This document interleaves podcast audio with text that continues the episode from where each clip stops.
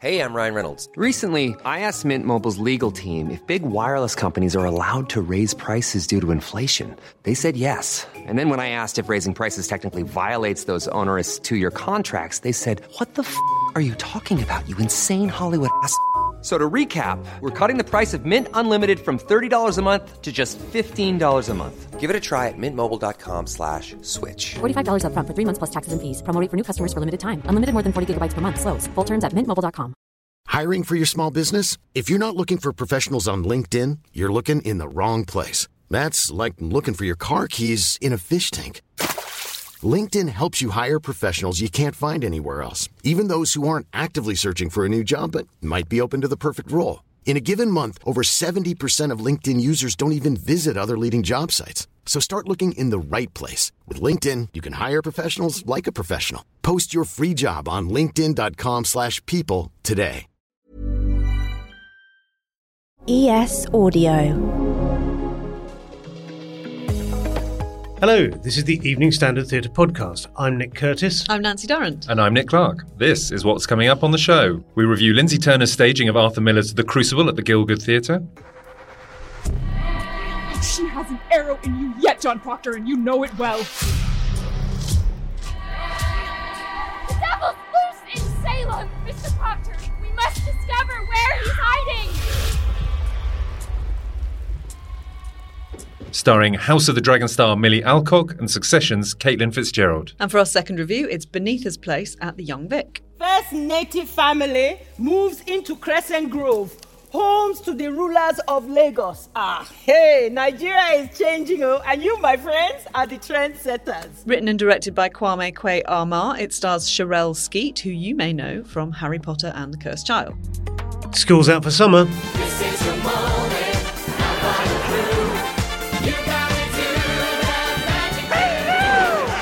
So, in spirit of that, we speak to John O'Farrell, writer of the family friendly Broadway and West End show Mrs. Doubtfire the Musical. We started doing this show in 2019 in Seattle, then on Broadway. And even this week, we were adding lines in a couple of spots where he needs an extra couple of seconds off stage to do up his blouse. He's a comedy scriptwriter, political campaigner, and has worked on many well known projects, including Spitting Image, Have I Got News for You, and Chicken Run.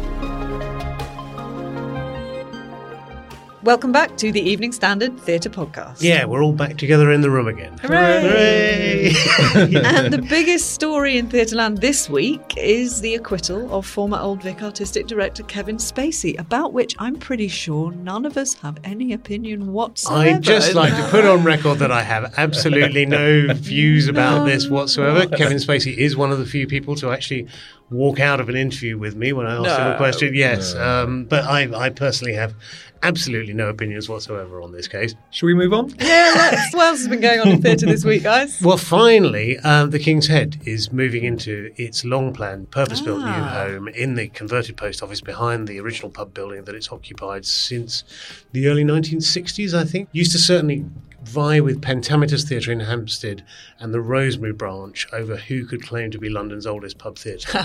but I think the King's Head sort of edges it by the fact that it was consistently a producing theatre. It was one of the sort of pioneering pub theatre venues back in the in the seven- 60s, 70s, 80s, and 90s. And we've been waiting ages for them to move into this purpose-built thing. I remember um, interviewing the last the last one artistic director, Adam Spreadbury-Maher about the move about four years ago, I think. Yeah. Um, and in the interim, Mark Ravenhill, writer and director, took over. Yeah, I was going to say, who he's not autistic. He's not autistic. No. director. He stood down as a result Yeah. of illness. Yeah. Um, and he seems to have been living in Berlin for the past year. And and uh, they, they've had a sort of series of guest artistic directors, programming Right. seasons of queer work in, but very sort of short, slightly bitty seasons of things.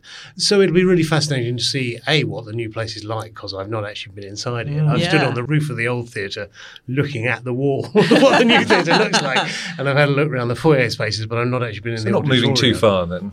No, no, not no, no. Literally, I mean, I think you can actually put your hand on the back wall of the old theatre, and that's a party wall with the new theatre. Okay, so uh, yeah, I mean, the, the people aren't going to have any problem finding it, but uh, it's going to be interesting to see what it actually is now. Yeah, maybe Oh. it's going to be a sort of fresh start yeah, yeah. in every way. yeah. I, was- I was literally in the Rosemary branch this week, Were and you? it reminds me of the sort of unique space of a pub theatre in a way. And I Mm. wonder if this new space will be able to hold on to that. Yeah, it's funny because that was such a big thing in the in the nineties. You know, pub theatre was really where the fringe happened, and Mm. it's almost died out now. I mean, there are Yeah, five oh three now. I think is there 503 still is, still but, there, um, yeah. But I mean, the Hen obviously and the Bush Chickens moved. does some comedy. Yes, the Bush moved. Um, the Etc. Theatre, I think, is sort of nominally still going, but these used to be the real sort of uh, lifeblood of the fringe. Mm. And uh, it's again, it's interesting how London theatre just sort of mutates and changes Mm. over over the years. And Nick, you were talking about the Almeida shows that have just Yeah, been so they were announced this week. There's uh, two new shows. Uh, one, I'm going to butcher the name completely, Portia Coughlan. Coolin, I think it's Coolin. It's a long okay. time since I've seen it, but uh, yeah. I think it was one that was going to run pre-COVID, but now it's uh, it's just been reannounced, directed by uh,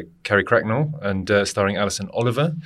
Um, Carrie the- Cracknell, she did, she last did something at the Almeida, didn't she? When they, was it Oil? Was it that big show? Ah, yes. Sort of epic thing. Yeah. I don't think you loved it, did you, Nick? Don't But, think I loved it, um, no. But uh, she's a great, she's a really good director, though. I think. Yeah. Carrie Yeah, Cracknell. she's fantastic. terrific, and I haven't seen you know stuff by her for quite some time, No. so I'm not sure what she's been up to. Mm.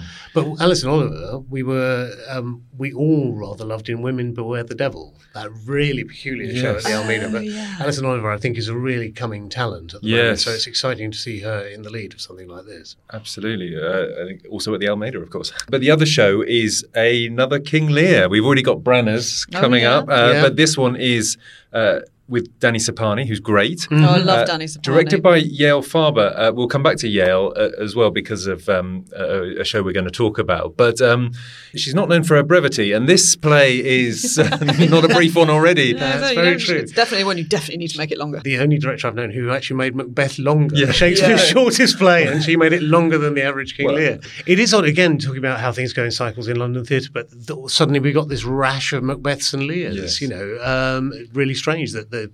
I presume it must just be sort of synchronicity. I don't think people sit down and go, let's all do King Lear next year. Well, unless it's is it on the it? curriculum? Ah, That's my that- conspiracy theory. Oh all these yeah, things. because Yeah. it might they maybe they switch it year on year. yeah, you could Maybe well be right. it, yeah. I think Yeah. Shakespeare works really interestingly in the Almeida in that Yeah. open but intimate space. Yeah. Um, I've seen some amazing stuff there over the years. So shall we crack on with the first review? This one is The Crucible at the Gielgud Theatre. Let either of you breathe a word, or at the edge of a word, and I will bring a pointy reckoning that will shudder you. Have you sold yourself? Now, I haven't seen this one, so uh, although I really want to because it sounds dead good, uh, tell me about it. So, for those who don't know, the uh, Crucible, well, it's the story of the Salem witch trials, the historic Salem witch trials, in which numerous young women accused numerous older women of witchcraft, uh, which led to numerous hangings and uh, other gruesome forms of execution, which Miller uses to mediate his response to the House Un American Activities panel in Congress and the works of Senator Joe McCarthy in persecuting supposed pinkos in Hollywood, including some of his friends and including the director Elia Kazan, who is, who notoriously named names to the HUAC. It seems to be an endlessly timely play. I watched it at the National and thought this is all about fake news and it's about the way a story gets out of control and the way you can't that whole thing about the lie getting halfway around the world before the truth can put its boots on.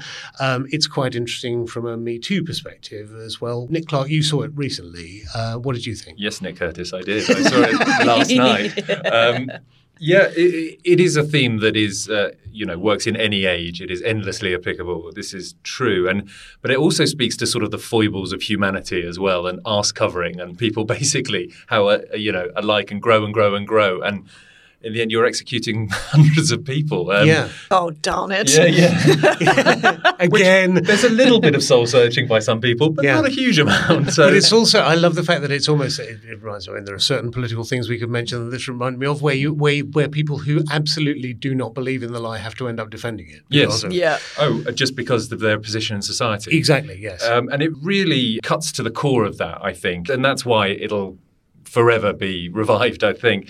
Um, some things don't age quite as well, the gender politics. And actually, this production really leans into it. I'd never noticed this before. So clearly, the way it's directed by Lyndsey Turner, it's very interesting because John Proctor, the last times I've seen him, has been this sort of alpha male hero, this wronged hero. Yeah, he's sort of saintly quite often, Yes. isn't he? I mean, you know, with the, the obvious flaws, but it, Yeah. it- Yeah. people he really comes out of it as the kind of In this, hero. I mean, I last saw we're talking about Yaël Farber's production at the, the uh, young, uh, the Old Vic, sorry, um, in 2014, and that was Richard Armitage, who was Mm. uh, he he really was a, an alpha male beefcake in that role. Yeah. Um, whereas uh, Brian Gleeson does a really good job. He's sort of much smaller. He's more crumpled. He's kind of Yeah. uh, much more world weary. He doesn't really understand the forces that are changing around him, but he also doesn't understand how he's partially responsible for the whole thing in the yeah. sense that his treatment of Abigail is what sort of sparks this. Well, there's two things that sparks it. It appears to be some dancing that gets out of hand Yes. ends up with hundreds of people being hanged. Literally, it starts with, I think, the Reverend uh, Samuel uh, Parris, who's played, uh, again, excellently by Nick Fisher, who stumbles upon his. Uh, Niece Abigail in the forest, and they're dancing. Hmm. Uh, and so, I think to get out of this, two of the girls who are dancing pass mm-hmm. out essentially, and of course, then everyone starts talking about witchcraft, including all the other girls themselves, to try and get themselves off the hook. It feels Yeah, like yeah, yeah. then it feels like they're sort of caught in the lie and they have to just go deeper and deeper and start seeing visions and they're, you know, speaking in tongues and accusing people. And that's when bureaucracy gets in. And it's sort of really interesting about, you know, bureaucracy and its cruelty and once it gets sort of set on a, a particular line and how societies go down a path and sometimes can't come back again from Yeah. it. Because it's a very repressive society. It's a very repressive sort of theocratic Yes. society. Um, I mean, we should point out that some of the moments of language uh, and references, there's there's quite a, a- an extraordinary bit involving a, a doll, which is almost a sort of voodoo doll where uh, it's got a it's got a pin in it. And one of the characters, in fact, Abigail says, "Oh well, I found a pin in my stomach, so whoever had this doll was clearly, you know, working their witchcraft on me." Unfortunately, this thing is called a poppet, and they must refer to poppet about 50 times in two minutes. And I, the audience around me, and certainly I was feeling as well, I was like, please, please stop saying poppet Stop saying because poppet. it's ridiculous. It's a really silly It's word. silly It is a really silly word, yes. So have you ever yes. been seen with a poppet? I've never had poppets. Yeah, but that's there's this, my what's this poppet. poppet here? yes, you're absolutely right. One tends to see the Crucible every sort of, it t- tends to come around every 10 years or so. This is the National Theatre production that opened uh, earlier in the year, um, transferred to the West End with so, some significant cast changes. So we have Brian Gleeson stepping into the role of John Proctor, and we have Milly Alcock from House of the Dragon as Abigail Williams, and Caitlin Fitzgerald as John Proctor's wife, Elizabeth.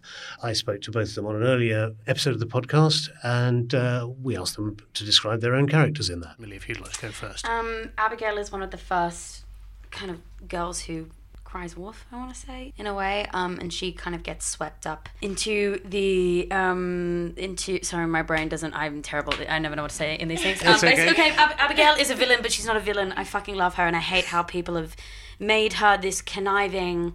Um, malicious girl when she's in fact a 17 year old who had an affair with a, an, an older man who has more position of power than Yep. her and then somehow becomes this villain and vouches for her love and is blind by it and is given a voice and doesn't know what to do with it and it kind of ex- explodes and she's completely incapable of having a life outside of Salem so she she runs away um so yeah Yeah. that's Abby Okay. And Caitlin, tell us a little about That was you great. Milly. Yeah.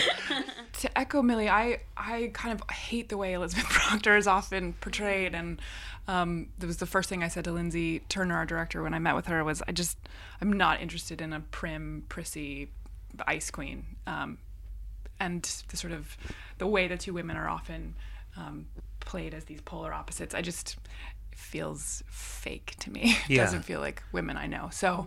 Um, Because there is yeah. a slight implication as well that, that sort of Elizabeth is somehow to blame for John's affair, do you think? Or it can be well, read that way. I mean, let's also be clear that Arthur Miller was having an affair or had just had an affair with Marilyn Monroe as he was writing this play. So I think there is when Elizabeth says at the very end, you know, it was my fault Yes. that this happened.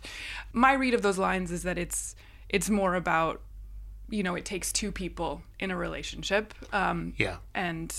And then that's always true, but yeah, it does feel a bit like Arthur Miller giving himself a pass. he gets a, quite a lot of, A a, as the great sort of liberal, you know, cerebral hero, he gets quite a free pass on quite a lot of stuff, doesn't he, Miller, he sometimes? does but i will also say for him like i think there is a version of he could have written a version of elizabeth uh, that was even was very one-dimensional and i think he he on the page actually i think she's incredibly human and wins the argument Yeah. frequently and i think as lyndsey said it, it's a great writer who writes the person the other person that dimensionally Yeah. um, it's the lesser writer who goes who just makes themselves into Absolutely. You'll be able to find that interview in the show notes. I've always seen John Proctor as the hero before. Um, it's very noticeable here that both the women get two scenes each, basically. They bracket his story. I think that, that Lyndsey Turner does bring out their characters wonderfully. I think the great thing about Milly Alcock's performance here, not to take away from Erin Doherty's performance, who played it initially at the National, but Milly Alcock, you really get no sense of how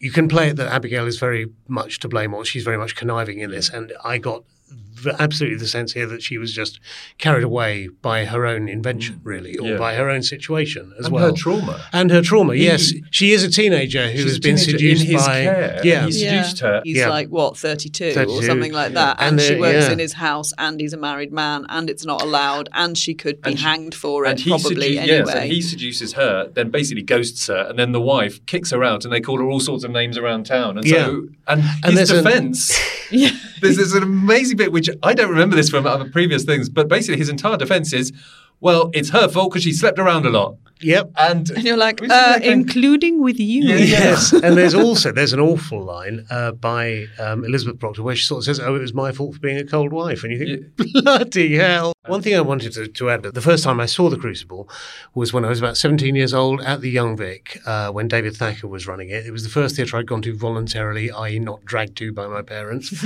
and uh, saw The Crucible. And John Proctor was played by Matthew Marsh, who in this production is playing Deputy Governor Danforth, so ah. the guy prosecuting the witch trial cases. So I just thought that that's so one that's sort of you know forty years on. he was 40 years of London theatre Yeah, just yeah, in that one absolutely. thing. Is he the, the judge? Because he- Yeah.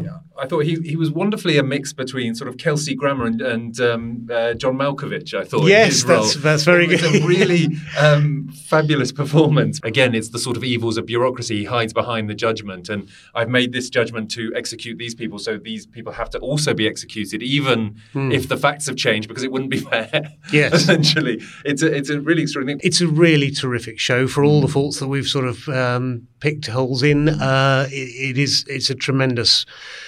Well, I don't total think the work of theatre. the show itself. No, it's with actually. no. They they sort of lie in the well at the time that it was written, Yeah. really, and the and the the sort of the forces driving Miller to write it, I suppose. But it's important that you, you can you know that, that you have that problem with things like Shakespeare, which is that but then it can take rough handling. Yeah. You know, and so you can bring out other things that perhaps the, the writer didn't necessarily It's very true. consciously or entirely or indeed at all Yeah. intend. um, but you can you, you know it, it's malleable enough if it's good quality that you can that you can make that work. I I really liked it at the National, but I think somehow weirdly it sits better in the Gielgud, and I Oh. can't really explain why that is. Es Devlin, the designer, um, produces this this curtain of rain, which sort of tops and tails various scenes. And there's an amazing moment, uh, to sound like a wanker, a coup de théâtre, Yeah. where the court is in session at the back and suddenly it flips around. Yes, that's right. It's such right. a, it's a real. Yeah, and there's a lovely there's a lovely perspective on the set as well. That the sort of uh, the the stage angles back, and Yes. there's a there's a rectangle of sort of light above it, so you look as if you're looking into a crucible. The clue is in the name. You can sort of see this stuff boiling at the bottom of this uh, of this society, really, and you are zeroing in very strongly on it. Um, it important to mention this was Milly Alcock's stage debut as well. Amazing performance. Amazing. I know she's Oh. still only twenty or twenty one. She I is think. mesmeric. I Yeah. mean, obviously Abigail is at the forefront of all the young women, but even so, even when she's not, you're always just sort of checking to see because she just has this presence Yeah. about her. I thought. Yeah. Yeah. I mean, everyone in this is really at the top of their game. It's it's just a great production. I think. Yeah, so it's only on until the 2nd of September, so we can't urge you, Nancy, and everybody out there to get in there. Quick, quick, quick. Quick, quick, as soon as you can. Brilliant. Right. Quick break for the adverts. Coming up, I'll be joined by John O'Farrell to talk about co writing Mrs. Doubtfire the musical. Why not hit subscribe and give us a five star rating in the meantime?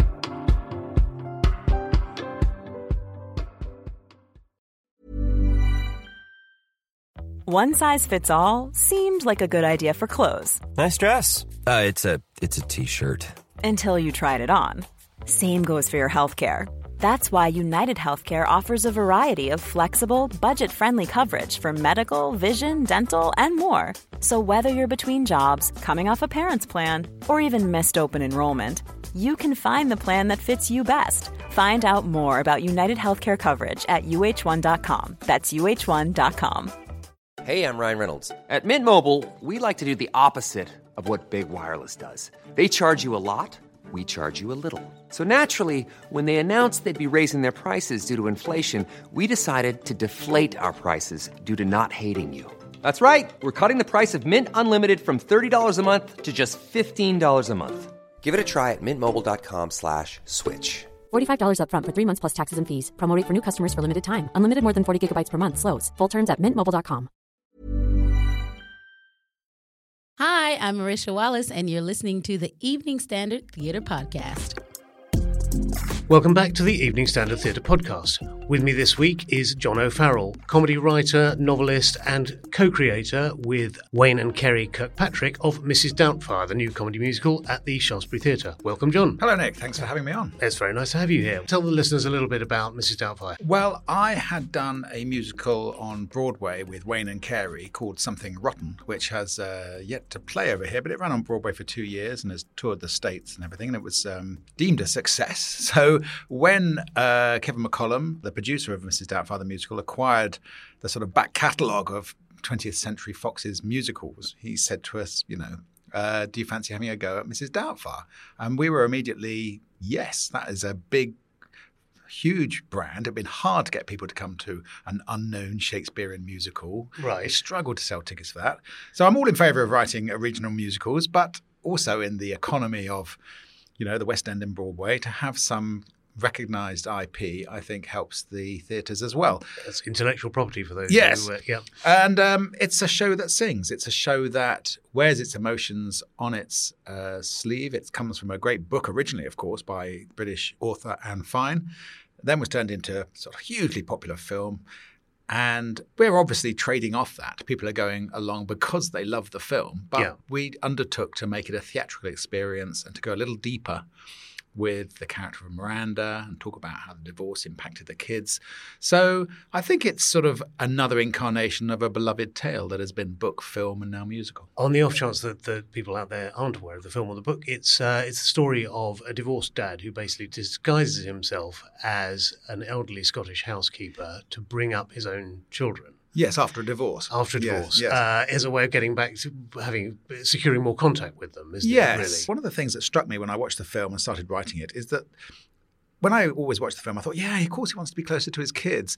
But it was a bit of a one way street. So I have the daughter turn around and go, How's this good for us? You get to see your kids, but we don't get to see our dad. We get a character. Yeah. Um, which is something that came out of spending a lot of time with the material, but also something which is what I'm talking about, try- trying to go a little deeper into some of the issues where the film didn't have room for that. Right. What does turning it into a musical add to the story, and what does music add to it? I think, as I said, it gives us the chance to hear from other characters. So Miranda gets a song about her divorce. Hmm. Uh, we get to hear the kids sing about their experience of divorce and how they feel about it all.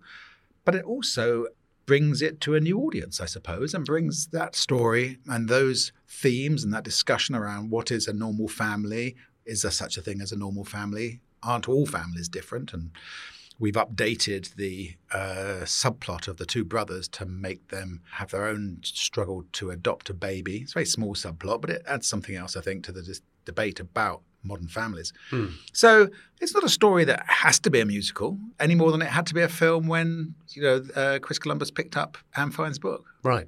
The whole thing sort of stands or falls on the central performance, doesn't Oh, it? oh, I Um, mean, Gabriel Vick is just working his socks off at the West End. He's incredible and has had nothing but glowing reviews, which is great. I'm It so is glad ex- it is an extraordinary performance. How many changes does he have to, to and from Mrs. Doubtfire I in think the like course of the show? 25 plus or something. I mean, um, It is amazing. A lot of these take place on stage in front of the audience, which I think is a, a rather novel and exciting bit of sort of uh, throwing light Yeah. on the magic of, uh, of Yeah. backstage special effects and makeup. We started doing this show in 2019 in Seattle, then on Broadway, then in Manchester. And even this week, we were adding lines in a couple of spots where he needs an extra couple of seconds off stage to do up his blouse Right. um, because it's been too much of a rush. And anything that goes slightly wrong, he's late on to stage. So it's a, even when he's not on stage, he's working really hard Yeah. to make those changes. But it's not just about the changes. He has to be able to sing, uh, you know, a really emotional ballad. He has to be able to do this range of voices. He's got to be able to do comedy, and not every actor has comedy bones. And um, he has to tap dance. It's an incredible range of stuff that he has to do, and it's a show that will depend very much, I think, on who's playing the lead. It does strike me that it's it's a musical that appeals to families. There is stuff in there for the kids. There's lots of comedy and uh, Mhm. and and and sort of emotion around the nature of family. But it strikes me as a family musical with stuff to enjoy for parents, unlike say Frozen or something where most Yes. parents probably want to pull their heads off halfway through the first song. I mean, the film is actually quite saucy in times. There's Yeah. references to vibrators and you know uh, steroids and genitals. Uh, we we we dialed that down a little bit, but um, uh, and it's a show that you can take. It's quite young children too, and they'll enjoy it. And any audience loves knowing what the people on stage don't know, and so that when Stuart. The uh, romantic interest for Miranda is having a conversation with Mrs. Doubtfire, and she's saying, "Oh no, steer clear of Miranda." We know, Right. and Stuart doesn't know. And I think audiences just of any age love that. Sort Yes. of, uh, that sort of one up they have on the characters in a story. What's the difference in the way audiences responded on Broadway compared to London? Well, it had a weird old birth on Broadway because we had three previews and then the theatres were closed down by COVID. So there was quite a nervous atmosphere in the audience in those first three shows. I suppose the better comparison is when it was on in Seattle, and it did fantastically in Seattle. It broke box office records at the Fifth Avenue Theatre there, and people loved it. I think we've made the show tighter. We've changed the impressions that uh, Daniel does. they tend to be quite British, actually. We've got Prince Charles and Boris Johnson in there, which are getting a huge response. And anything topical you put in, of course, people love it.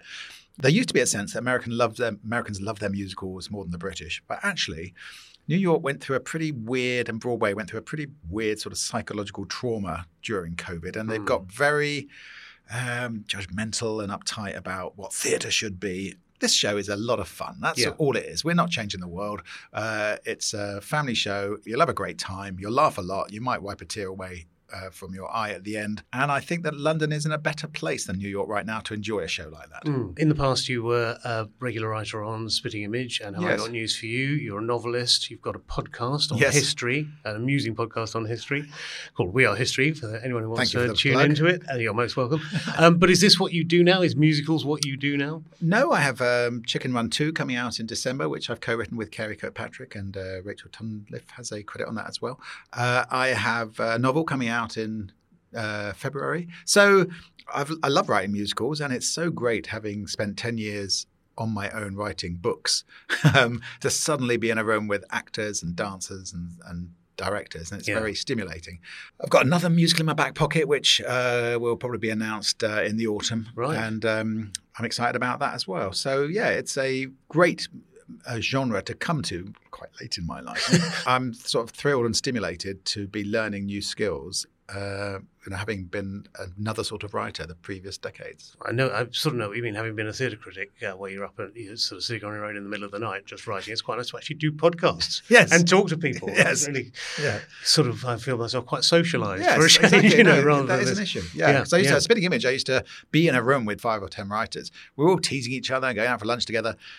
You go off and write a novel, and it's like I haven't talked to anyone else for a year, you know. Right. And uh, that's why uh, suddenly coming into a theatre is amazing, even Mm. if they do make me sit cross-legged in a circle, which is a bit of a struggle for me. Right, for all of us these days, I think. Yeah. Anything you can tell us about Chicken Run 2? Yeah, it's coming out in uh, early December on Netflix. There might be a limited uh, cinematic release for uh, awards purposes, but it's really going to be on your TV screens at home. Uh, you'll remember, you know, 23 years ago, I think, those chickens breaking out of Tweedy Farm. Uh-huh. All, all I can say is this time they're breaking in. It's a heist movie. Fantastic. That was John O'Farrell, co-writer of Mrs. Doubtfire the musical. Coming up right after this short break, we'll be reviewing Beneatha's Place at the Young Vic. See you back here in just a minute.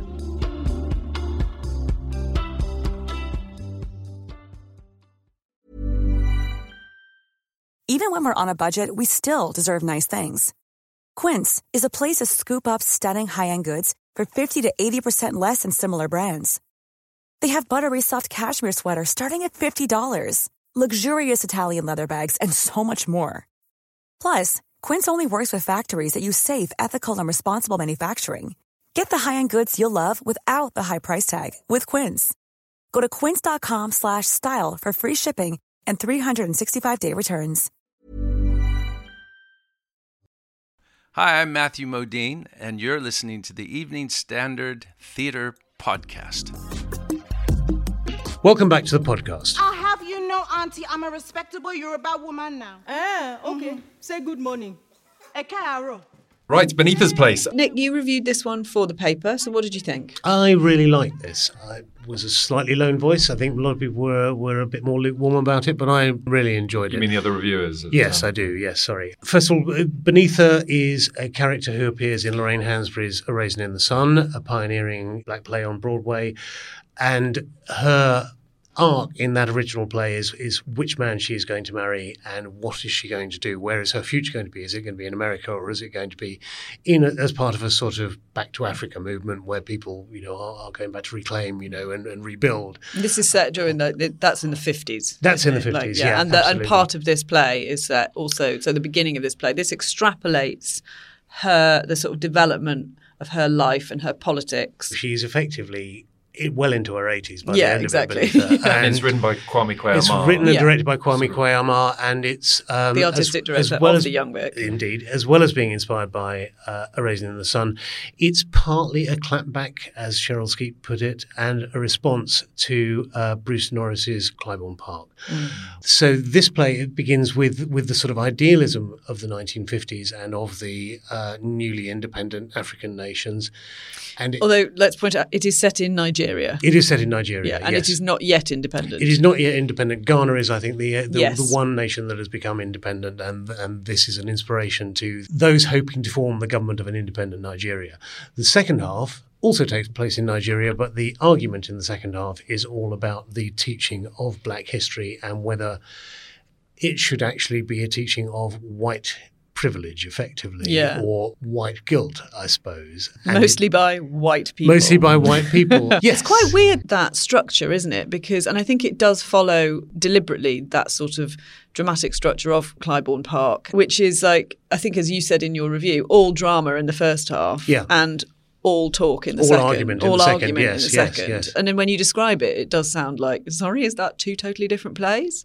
Um, and it sort of has that weird feeling. Yeah. But it does work. It I does think. work. I think it, yeah, it does. It does work very well. It's interesting because it's addressing the fact of basically how, from an explicitly racist society in the 1950s and 60s in, In America, yeah. and but also I would say by extension in Europe, Mm. uh, Northern Europe. Well, and Um, also we're in Africa under colonial rule at yes, this point as well. Yes. So and Beneatha and her husband are inhe- are quite literally inheriting a house from white Christian missionaries Yeah. uh, who stick around to tell her how to turn on the lights. Oh my god! Things like that in a It's just- magnificently oh patronising. God, so- It yeah. makes you want to. It does. Uh, but now we find ourselves weirdly where similarly reactionary forces are basically trying to impose a sort of post-race narrative Yeah. on race. in the second half. This is it's actually, Yeah. I realise, quite complicated to explain. it's quite complicated to explain. But not as complicated as the kind of like the, the complexity of the discussion of race in the play, which I think that it might we might be on a hiding to nothing to trying to really get into in the 15 minutes or whatever it is that we've I got think to it is. talk It's going to be almost about. un- but uh, it's it's almost impossible to sort of um, to unpick it all. But I do think it is.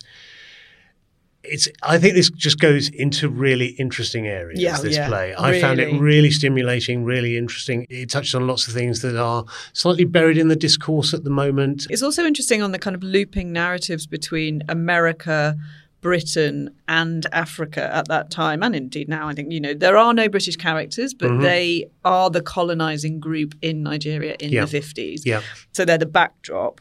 It was interesting to hear that discussion uh, in the first half between Beneatha and her husband Joseph. Uh, she's from Chicago. She was born there, and he's from uh, Nigeria. Yeah. He's Yoruba. But like, it was really interesting to hear the differing views of blackness that emerged between those two people, an Mm. African American. And someone who's grown up in a majority black society but under white colonial rule. It's just a discussion I've not heard and obviously not thought about particularly. So those those two people of color talking about it and coming at it from different angles it was just it is it's super stimulating and really really interesting Yeah, I think and there is the the, the issue of gender is in there as well. That uh, you know, Beneatha is quite a pioneering radical Mm. figure in the fifties and remains so. And I have to say, it's a fantastic performance from Cherrelle Skeete. I was going to ask Oh, about yeah, Cherrelle Skeete because obviously she sort of rose to prominence in Harry Potter. She Mhm. played um, the daughter of Noma Dumezweni's uh, uh, Hermione Hermione. Yeah.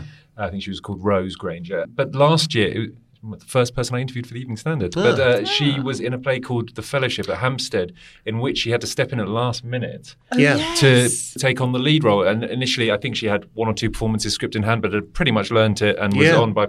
If not press night, then very shortly afterwards, and got rave reviews for it. So she's clearly a star on the rise. And so, how was she on, on taking this role? She's terrific, and I, th- I think in some ways that uh, I think we spoke about it uh, when I interviewed her for the podcast that uh, that was quite good practice because she was cast in that play, The Fellowship, as a Mm. as a young character. Suddenly, found herself taking on this middle aged role, and Mm. she's you know she's relatively young still herself.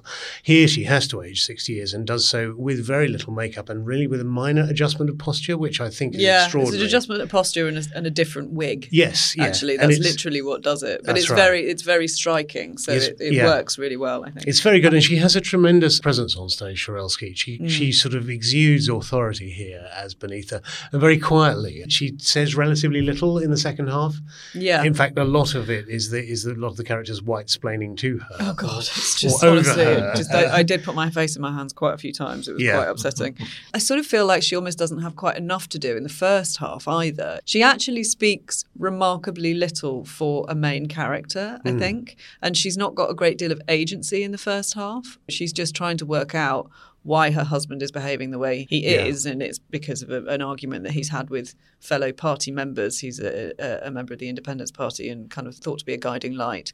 So, actually, considering all of that, the fact that she has that presence is even more impressive. Yes, yes, I agree. Quick shout out to Zachary Momoh, who's Oh, a relative yeah. newcomer who plays Joseph, her husband, and then plays a young junior member of faculty uh, called Wally, uh, or Wally, as a lot of characters insist yeah. on referring to him. Um, he's just brilliant. I went with a friend who uh, I'd forgotten actually, but she spent some time at American universities and she found it genuinely disturbing how much um, Kwame Kwei-Armah nails that kind of self-importance of um, of American academia. You're lauded and you're paid a lot and you're Mm. given so much freedom, and you can just be as awful and, like, and, and sort of think that everything that you're doing is so so incredibly important. I agree with Mark.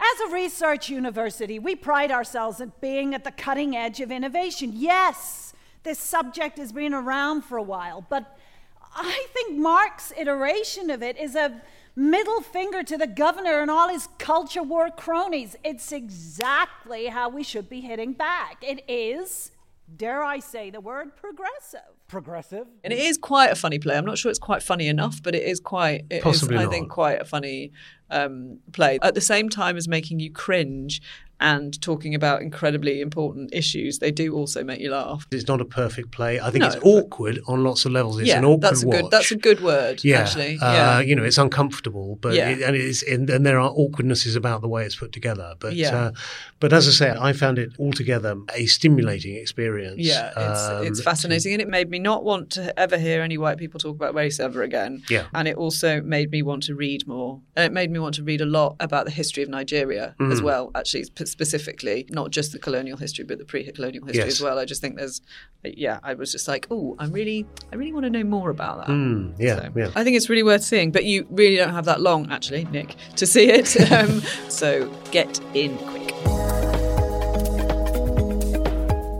And that's it for this week's episode of the Evening Standard Theatre Podcast. Thanks to our guest this week, John O'Farrell. You can find all our interviews, which include Cherrelle Skeete, Caitlin Fitzgerald, and Milly Alcock, down below. Plus, you can find all our latest reviews straight from Press Night at standard.co.uk. That's also linked below. Thanks as ever to our producer, Rachel Abbott. And if you are yet to do so, don't forget to subscribe to this podcast and give us a nice big fat five star rating. We'll see you next week.